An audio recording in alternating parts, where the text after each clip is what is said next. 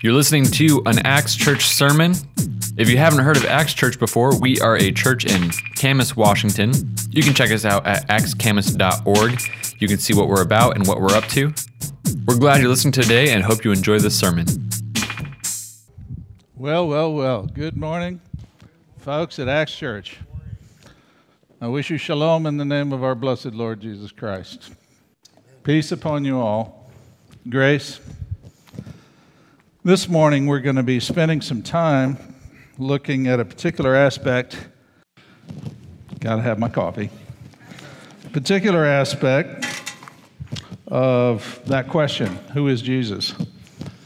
Because the Lord did not send his Son into the world as a gigantic mystery that could not have been anticipated or understood.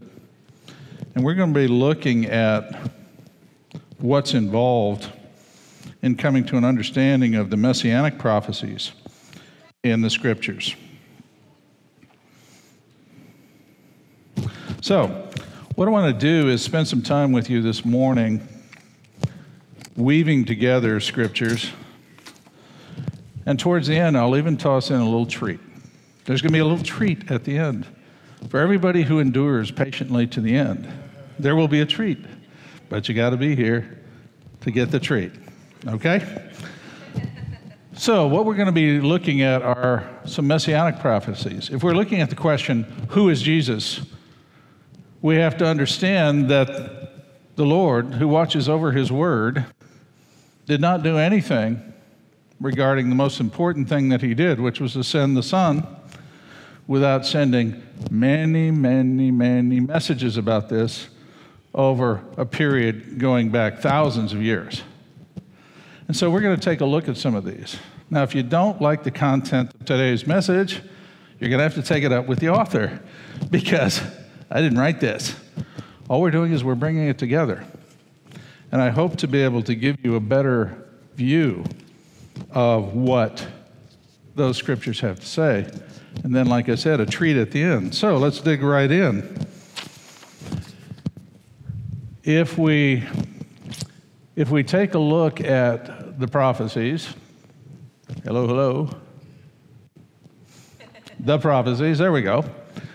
If we look at the very first one, this one from John 5:39, uh, there are several that we have to look at because the scriptures state very clearly the importance of understanding what the message of the scriptures happens to be. There is one thing that the scriptures are written about. If you've ever wondered what the one thing is, Christ himself says it here. He was in a discourse with Pharisees. And back and forth and back and forth and back and forth they went. It would eventually get ugly if you were to read, especially heading out John 6 through 8, you'll find some really ugly stuff because the unbelief, the darkness, hardened in the face of the light. And in speaking to the Pharisees, he said to them, You know, you look at the scriptures carefully because you believe that in him you have eternal life. Matter of fact, we could almost say that the Pharisees and others of that ilk were obsessive in the way that they handled the scriptures, legalistic to the core. But the Lord said, They testify about me. The scriptures, the Torah, they're about me. Everything in the scriptures, everything points to Christ. There is nothing that does not point to Christ. You can spend a lifetime exploring the scriptures, and you'll find the further you go, Yeshua, HaMashiach, Jesus the Messiah, is standing there looking at you. There's no place that you can go in the scriptures where you cannot find him. I once had a vision while I was driving down a road. It really happened. I was driving on the road to George Fox University, as I did many times over a lot of years. And I saw Christ standing beside the road as I'm driving. There's Christ. And it's like, and there's Christ. And there's Christ as I drove. Right there on the right side of the road. There was Christ. And so the whole thing was a revelation to me, a reminder to me of the fact that I can't go anywhere without him. Where will you flee from me? said the Lord. Where can you go to hide from me? Just ask Jonah. In the next slide, Yeshua. I'll be using that name a lot because it's Jesus' name in the Hebrew, Yeshua, which, as I've told you before, means God saves. The name of Christ is God saves. Jesus in Luke 24, again speaking to the hard hearted people who were opposing him. But these people were believers. Because this is these, he's on the road to Emmaus. You'll remember the road to Emmaus. You'll remember the disciples who were, who were so shaken and distraught at Christ's death. And he comes alongside of them, right? He talks to him, and he says, How foolish you are. How slow you are to believe what the prophets have said. You have the scriptures the Messiah had to suffer these things. It's written in the book. Did you not read the scrolls? Have you not heard this? Is this new to you, really?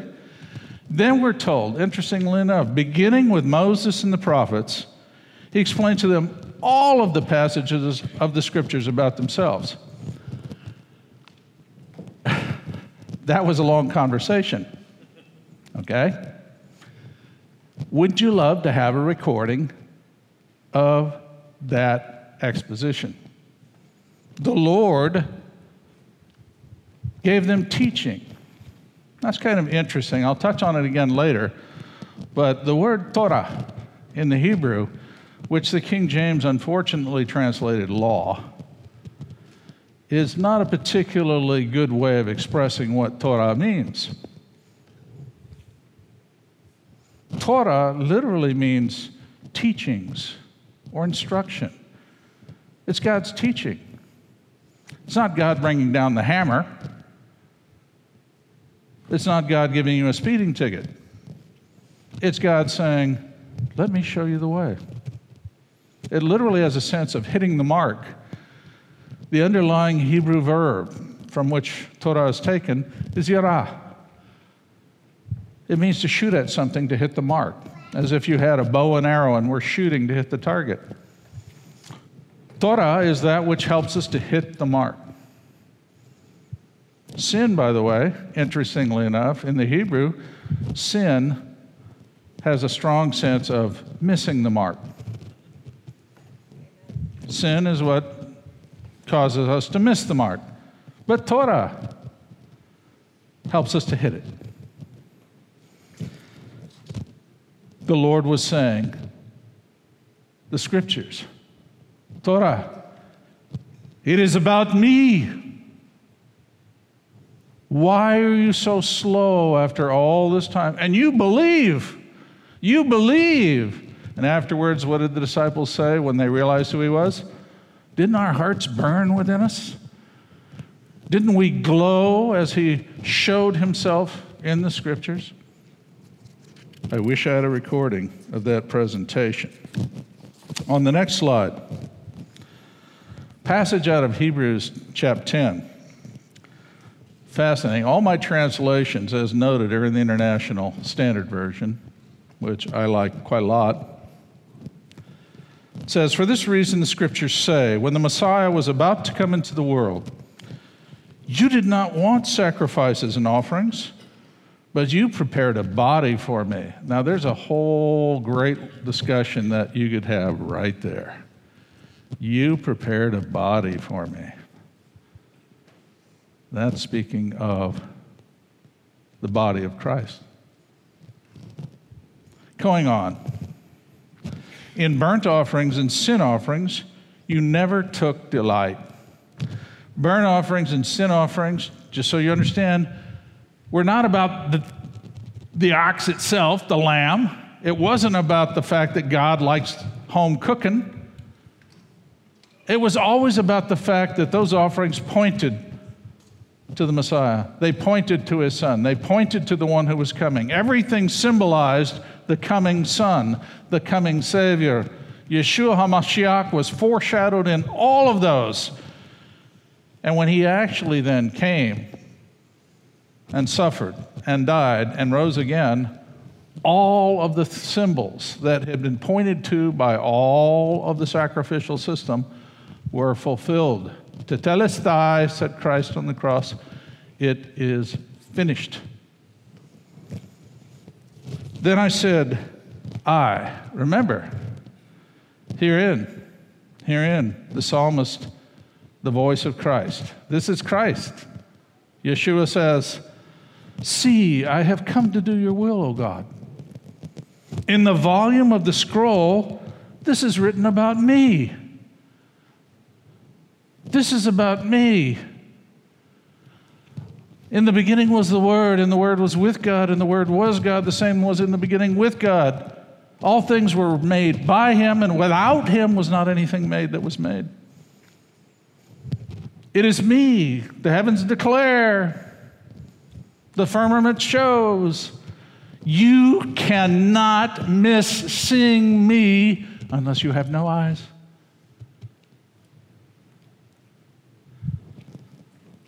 I was driving down the road. On the next slide, just so that you understand that conversation on the road to Emmaus, by actual count, in the Old Testament, the Old Covenant, we have over 300 prophecies about Christ, 300 about Yeshua HaMashiach. And for those curious, once you get into the New Testament, you'll find a further 175 prophecies which have to do about him and his future coming.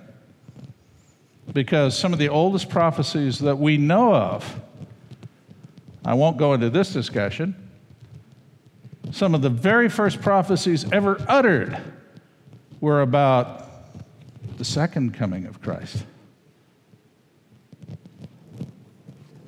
So we only have uh, a little bit of time. I can only cover a few.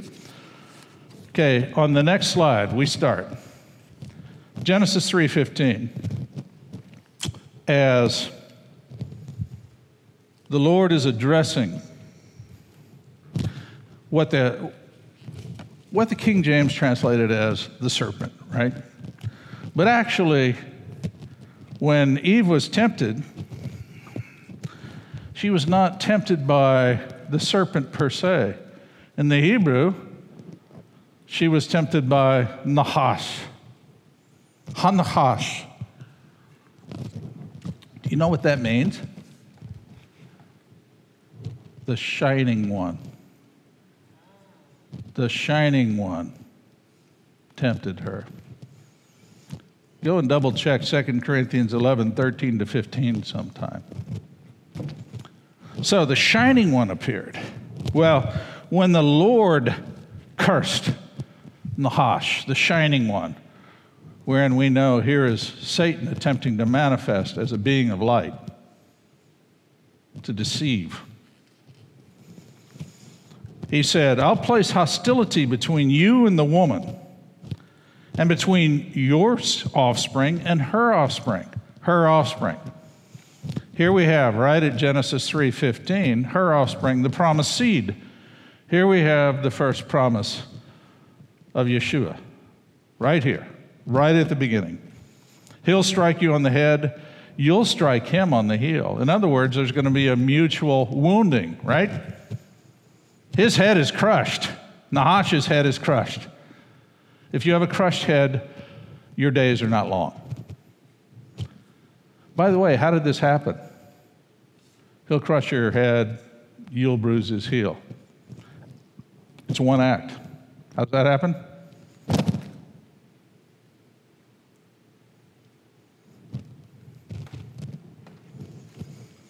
By the way, I'll leave you to speculate on the who your offspring is, because he is saying, Nahash, you're going to have an offspring too.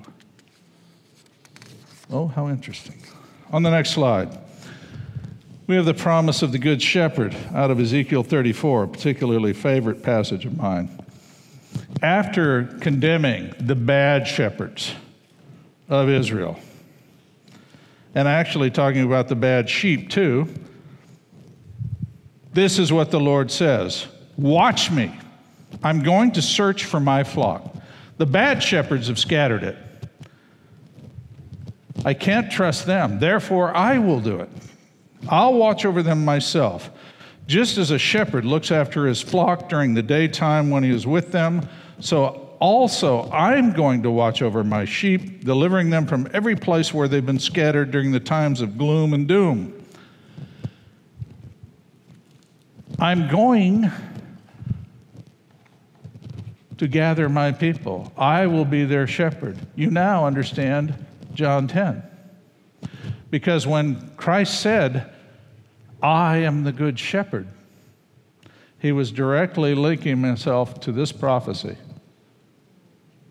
I will send became I am. Yeshua said, This one, that is me. The scriptures, Torah, the prophecies, they are written about me. There is nothing else that the prophetic scriptures are pointing to that is not me. You cannot, you cannot read in this book the scroll of Torah, the prophets, the poetry without finding me. I am the good shepherd. On the next slide, we're told that it was prophesied that Yeshua would die, but his body would not corrupt. Psalm 169 Therefore, my heart is glad, my whole being rejoices, and my body will dwell securely. For you will not leave my soul in Sheol. You will not allow your Holy One to experience corruption. That's the thing to realize about Christ. He really was without sin. He did not have a body of death. You and I were born into bodies of death. He was not. You now know why he was born of a virgin. Because it was the Holy Spirit who was the Father. And Adam, all die. In Christ, all are made alive. But for him to be the perfect, spotless lamb, he had to be born in a body without death. There was no death in his body.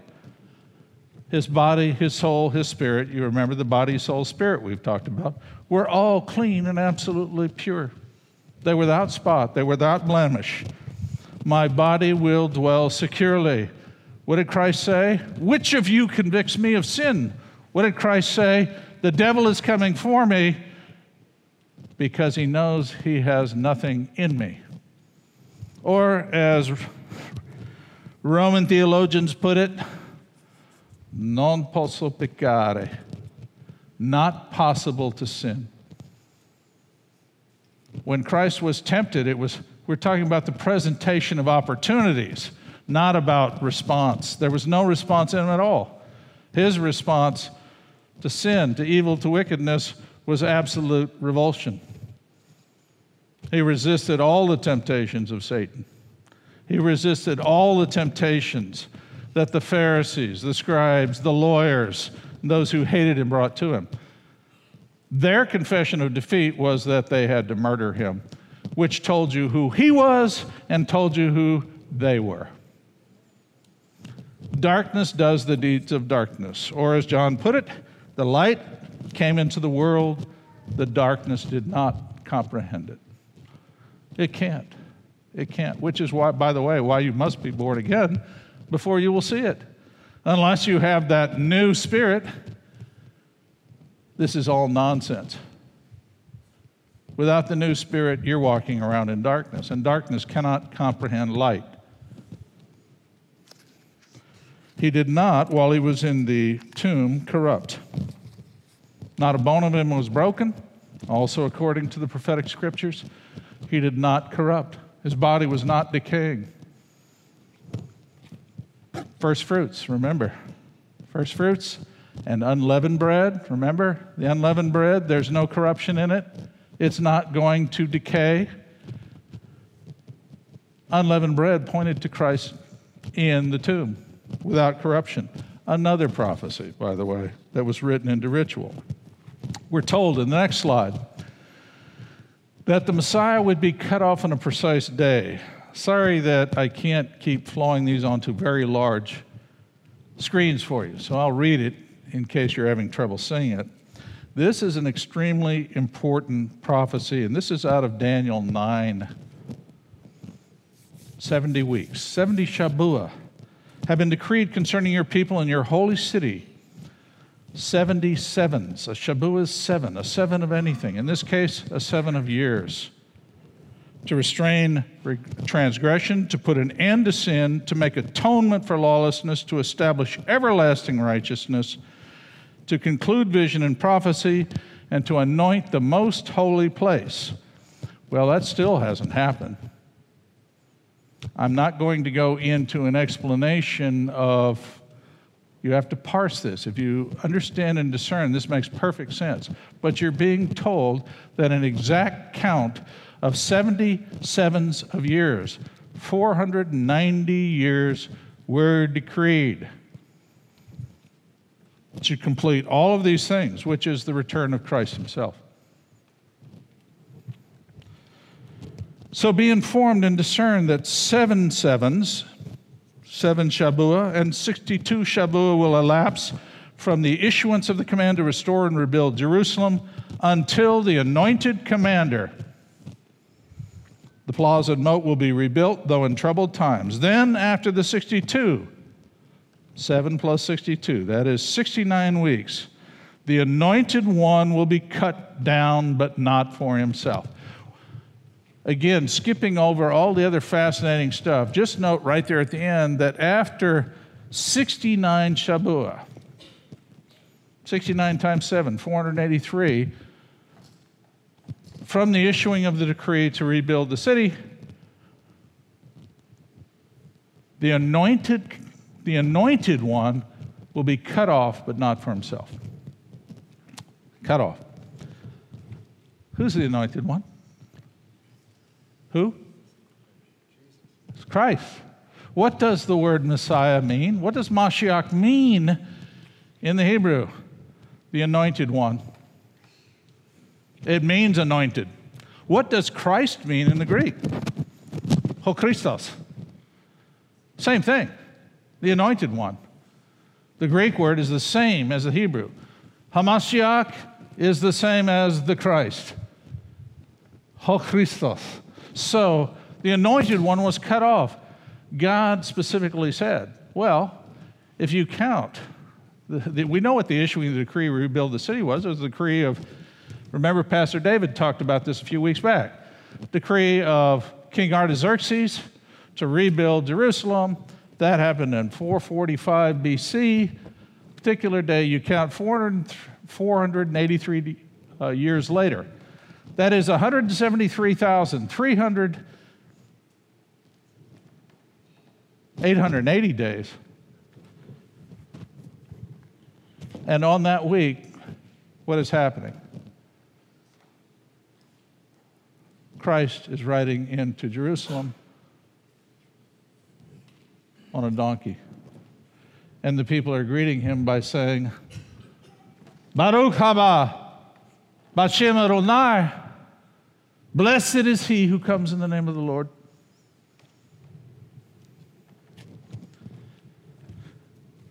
And then he was cut off. The anointed one was cut off. One more week remains. One more Shabuah of years. One more. You now know why the time of the tribulation is seven years long. It is the 70th Shabuah. It must be. When Christ was cut off, that clock stopped stopped. From then until the 70th week happens, well, here we have the church. all this time in between, the massive grace of God. But when the evil one, the lawless one, is revealed, the clock starts again. Final, the final 70, the 70th Shabua, that last seven years, must be. It is decreed. On the next slide, I have Zechariah 12. At that time, I will search out and destroy all of the nations who have come against Jerusalem. This is during that 70th Shabua, at the very end of the 70th seven, the very end of the tribulation. The Lord, through Zechariah, says, I will pour out on the house of David and on the residents of Jerusalem a spirit of grace and supplications and they will look to me. The one they have pierced. It was prophesied by Zechariah hundreds of years before Christ that the Messiah, the coming one in glory, would be the one who is pierced. What did Christ say to Thomas? You don't believe? Behold my hands, behold my side. Reach in if you want to and believe. I am the pierced one. The Lamb of God was always pierced too. The Passover lamb was always pierced. Always. And the next slide. Zechariah, another passage from Zechariah 9 9. Rejoice greatly, daughter of, Jerus- of Zion. Cry out, daughter of Jerusalem. Look, your king is coming to you.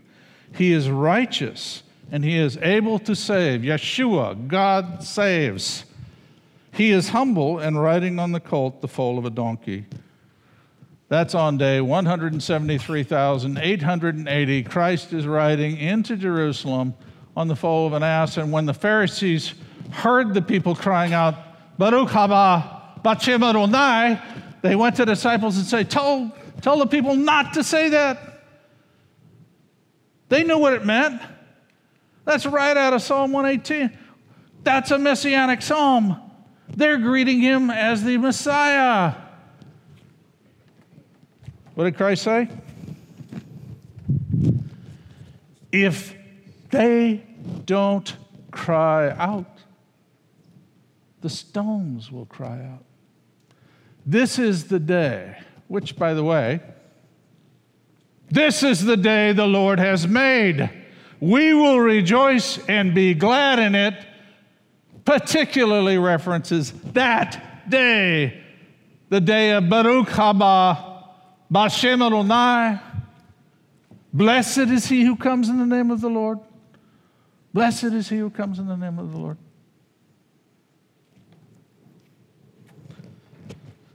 And he did so as the scriptures predicted. Yeshua arrived on the foal of a donkey. On the next slide, Psalm 2. Messiah is the Son of God, will rule the world at the end of the age. This was all the way back right at the beginning of the Psalms. Remember the first part where the nations are raging against God. And then it says, He who sits in the heavens laughs, the Lord scoffs at them. In his anger, he rebukes them, and in his wrath, he terrifies them. I have set my king on Zion, my holy mountain. Let me announce the decree of the Lord that he told me. And here we have the Lord speaking to his son in Psalm 2. You are my son. Today I have become your father, the very conception of Christ himself with Mary. This day I have begotten you by the power of the Holy Spirit. I have prepared a body for you, my son. It will be without sin, it will be without spot or blemish. Ask of me, and I will give you the nations as your inheritance the ends of the earth as your possession. This is the Father speaking to the Son. You will break them with an iron rod, you will shatter them like pottery. Here we have the righteous rule of Christ during his millennial kingdom. He will rule from Jerusalem for a thousand years. He will rule. And for the first time, all of us will get to see a righteous government. For the first time. Because we've never seen it in all of human history. Never, never, never. On the next slide. There was a prophecy that said that the Messiah would be betrayed for 30 pieces of silver. Zechariah 11, again, that wonderful book of Zechariah. I told them, if it's all right with you, pay me what I've earned, but if it isn't, don't. Very interesting. The voice of Judas reverberating here. So they paid out what I had earned 30 pieces of silver. Then the Lord told me, throw the money into the treasury, this, that magnificent value they placed on me. Don't ever think that God can't be sarcastic. Nobody does sarcasm better than God. Nobody. Look what they paid for me. I gave myself for the people. Look what they valued it at.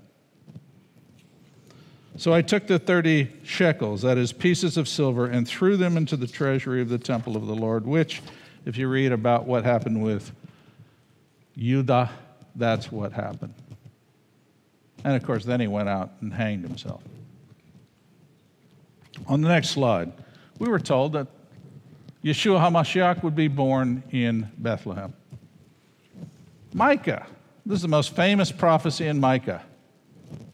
As for you, Bethlehem of Ephrathah, even though you remain least among the clans of Judah, nevertheless, the one who rules in Israel from me will emerge from you.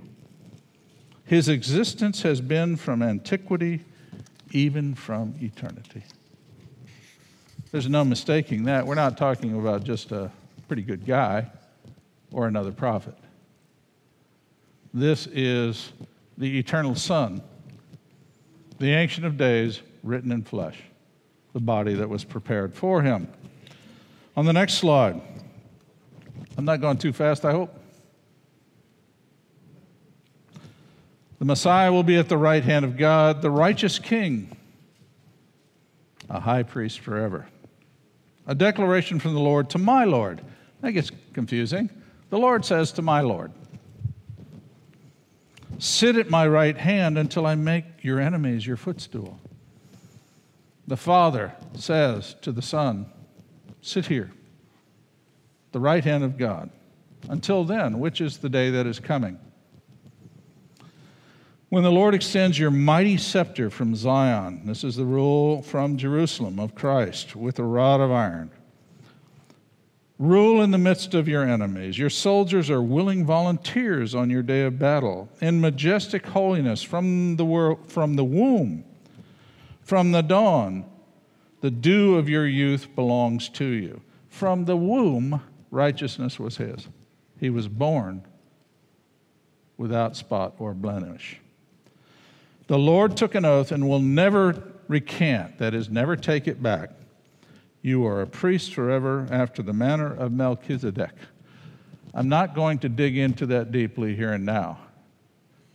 Melchizedek's amazing, though. Amazing.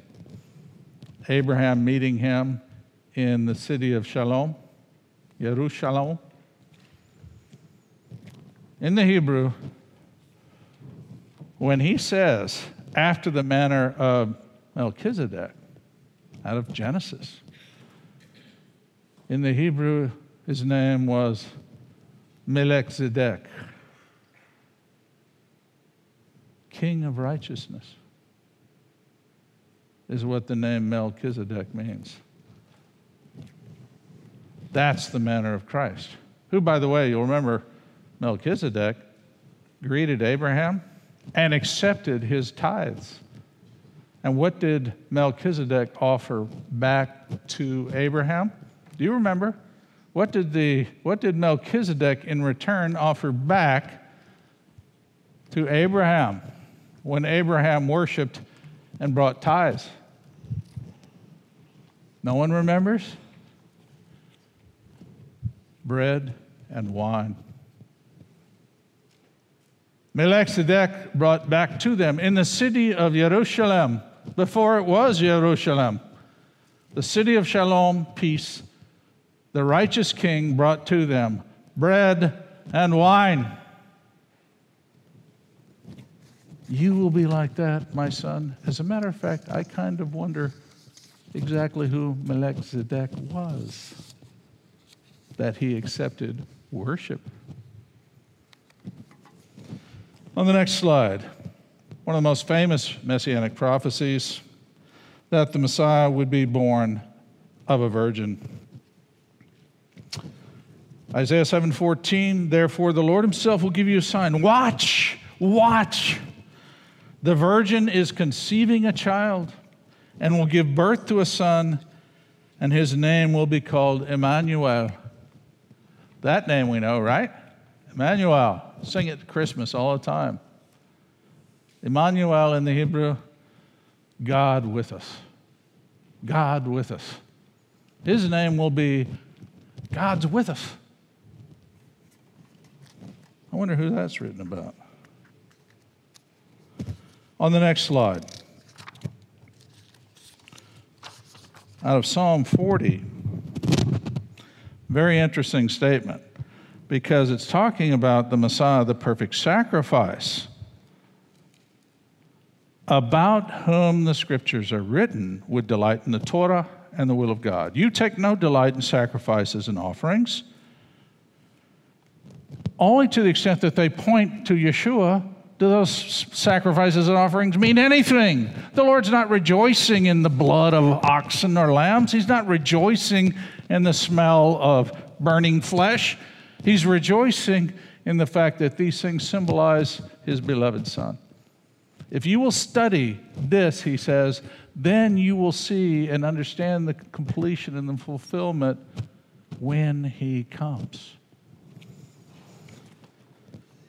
You have prepared my ears to listen. You require no burnt offerings or sacrifices for sin.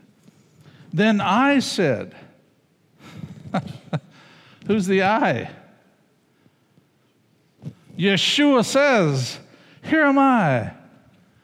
In the Hebrew, Hineni. Here I am. I have come. In the scroll of the book, it is written about me. Again, I delight to do your will, my God. Your law, the Torah, is part of my inner being. And indeed, it's written about me. It expresses me. I am the expression of God, the visible image of the invisible God. On the next slide. This one should be immediately recognizable, right? The Messiah would teach with parables. Psalm 78 Listen, my people, to my instruction. Hear the words of my mouth. I will tell a parable, speaking riddles from long ago. But of course, as we see on the next slide, the main body of the people would not understand. And the disciples said, Why do you teach them in parables? The Lord says, Psalm 78 was it not said that this is how I would teach? Yeshua was a storyteller. He told stories because stories touch people deeply. Human beings are highly moved by stories. We relate to stories more than anything from our childhood. Then I heard the voice of the Lord as he was asking, Whom will I send? Who will go for us? Here I am, I replied. Send me. And this was Isaiah's calling out of Isaiah 6. Go, he responded. Tell this people, keep on hearing, but do not understand. Keep on seeing, but do not perceive. Dull the mind of this people, deafen their ears, and blind their eyes. By doing so, they won't see with their eyes, hear with their ears, understand with their minds, turn back and be healed. Why? They were such a rebellious, evil people, such a contentious, idolatrous people. The Lord finally says, Dull them. If they will not hear, let them walk in darkness. Let them, let them have no sound whatsoever. This is fearful stuff. And so when the people say, Oh, what's this stuff? What's this mean? They walked away. On the next slide. The Messiah, we're told, would be a humble, suffering servant. Okay? I'm not going to read through all of this because this passage is Isaiah 53. If you're not familiar with Isaiah 53, it's absolutely dense, dense with prophecies about Christ. It's unmistakable. Okay? It talks about him from his youth all the way through his suffering, his battering, what he endured on the cross, his death on the cross. This is all laid out by Isaiah. As a matter of fact, this passage in Isaiah 53 is so powerful. It is so clearly Christ in his suffering as the suffering, humble servant, as the one who takes away the sins of the world, as John the Baptist said Behold the Lamb of God. It is so powerful and unmistakable that truly it is not read in the synagogues to this day. You will not find a Jewish synagogue that will read Isaiah 53. Matter of fact, starting in Isaiah 52, partway through, all the way through 53, they will not read it. Why? We will not have this man as king over us. Romans 9 and 10 will give you an explanation of the peculiar stumbling that Israel suffers with, because this is so clearly Christ. Every line is a hammer blow. In every word, Christ is saying, They are written of me. They are written of me. This is me. I suffered for you, and you will not hear. Therefore, you are cut off be blind, be deaf, be dumb. When you call out to me, I will not hear you. What did Paul say at the end of Acts, chapter 28?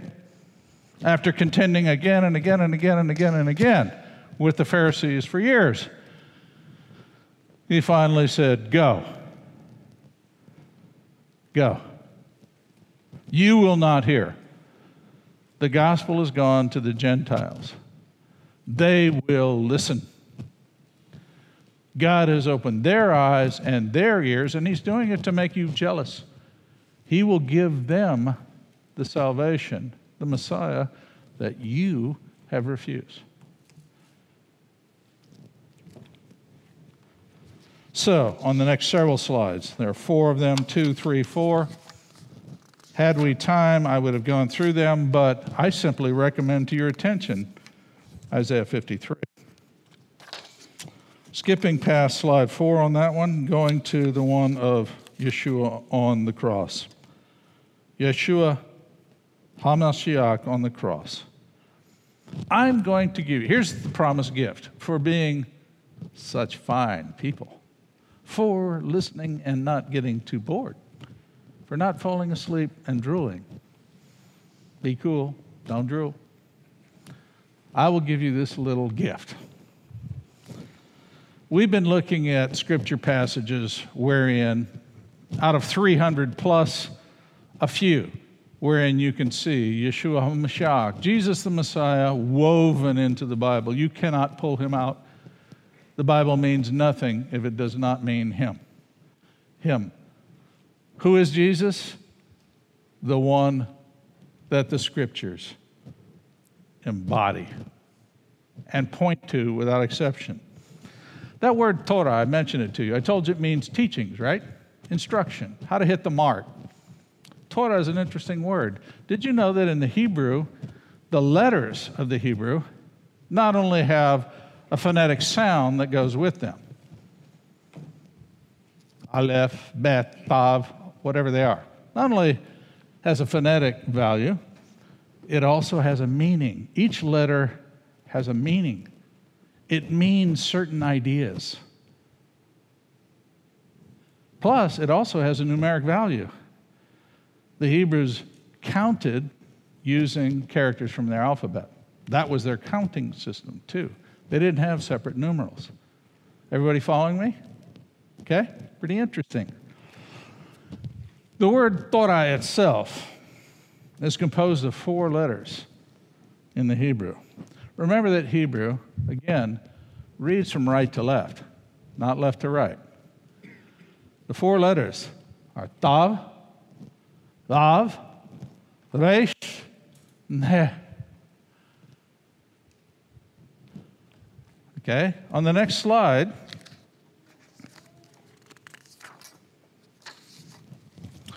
those are actually the early pictograms in the Hebrew before the Hebrew was streamlined and played with and became modern alphabet. These are the original pictograms. That is the original characters that would have been recognized in the day of the writing of Torah as the letters it was written in. And this is, guess what? My timer's done. Uh, this, these, these pictograms, each one has an idea associated with it. So, what you're seeing here, if you can make that out, is you're seeing Tav, Vav, Resh. Okay? And Heh. By the way, to pronounce the word, the letter Heh, see how you have to breathe out? Heh. It also means breath or spirit. It's part of the meaning of Heh. Remember when Christ, before he left, he blessed his disciples and said, Receive the Spirit until the Spirit comes? Remember that? What did he do? He breathed on them. He went, ha, to each one, ha, because spirit in the Hebrew, spirit is breath, breath is spirit. Breath. When God breathed into the body of Adam, the breath of life, the wind, wind equals breath equals spirit and back and forth and back and forth. And you can see the word plays back and forth all the time. The Spirit is like the wind, said Christ. That's a play on words. That's a play on hey, receive the Spirit. So, Tav, Vav, Resh, He. Next slide. This gets really interesting. So those spell Torah. As I told you, the best translation is not law, but teachings or instruction. Psalm 119, you now know why the longest psalm goes on and on and on and on about Torah. Not only talks about Torah, but each one of its passages has goes through the alphabet. In Hebrew, there are 22 sections. Each of the Hebrew letters has its own section and each one of the word, the lines in that section begins with that letter. Okay, you say, well, okay, weird. Next slide. As I said, each one of those pictograms had a meaning and the numeric value thereof. But it's on the next slide that it comes together. Tav. In the Hebrew, the letter had the meaning of sign or cross or covenant. The next letter, Vav, hook or spike or nail. Resh is the head, the head of a man, the highest. Means all of those things. And Heh not has the embodiment of spirit but also behold and revelation. It reveals. So, then we go to the last, this next slide. Yeshua HaMashiach on the cross, Torah, a sign, the cross, the nail, the highest man. Behold, you can see where this is going, right? So if we flip to the next slide, the word Torah, which was there from the beginning as statements Behold, the highest man nailed to the cross, or to a cross is nailed the highest, revealed, or what comes from or is revealed by the man nailed to the cross. The slide that follows then says Yeshua, the Messiah, nailed to the cross in covenant with us. The heart of the Torah is teaching about him. Torah is the man, the highest man, nailed to a cross, revealed, is Torah. The Torah is me. And in that, the people should have known Christ on the cross, Yeshua HaMashiach, the perfect Lamb of God, as he said, they testify about me. If that does not transform you, if that leaves you cold or indifferent, something is terribly wrong with you. No follower of Christ can hear these things without their heart burning within them because these are His words, His prophecies, and even Torah itself points to Him.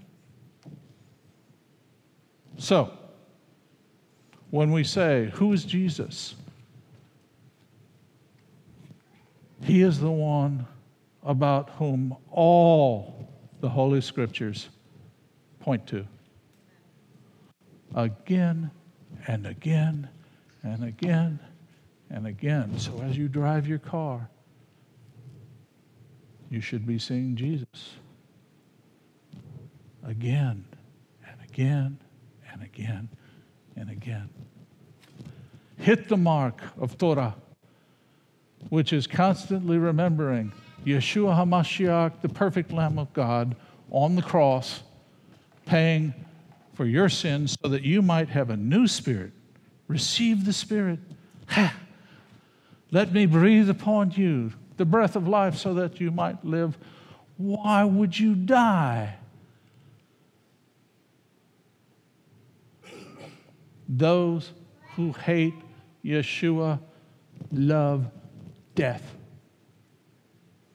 Those who love life cling to Yeshua through hell and death and torments, as Martin Luther himself said. We must follow Jesus, the Christ, through hell and death and torments. The biggest challenge to you, I'll say, and then we're done, is this persevering.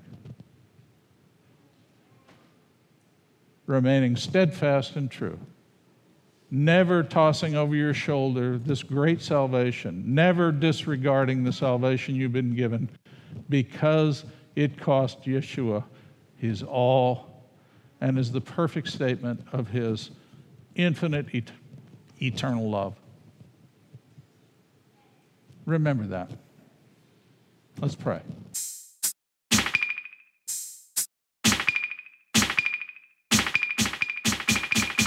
Well, thanks for listening to our sermon. Again, this has been a sermon from Acts Church in Camas, Washington. We hope you enjoyed it and got a lot out of it.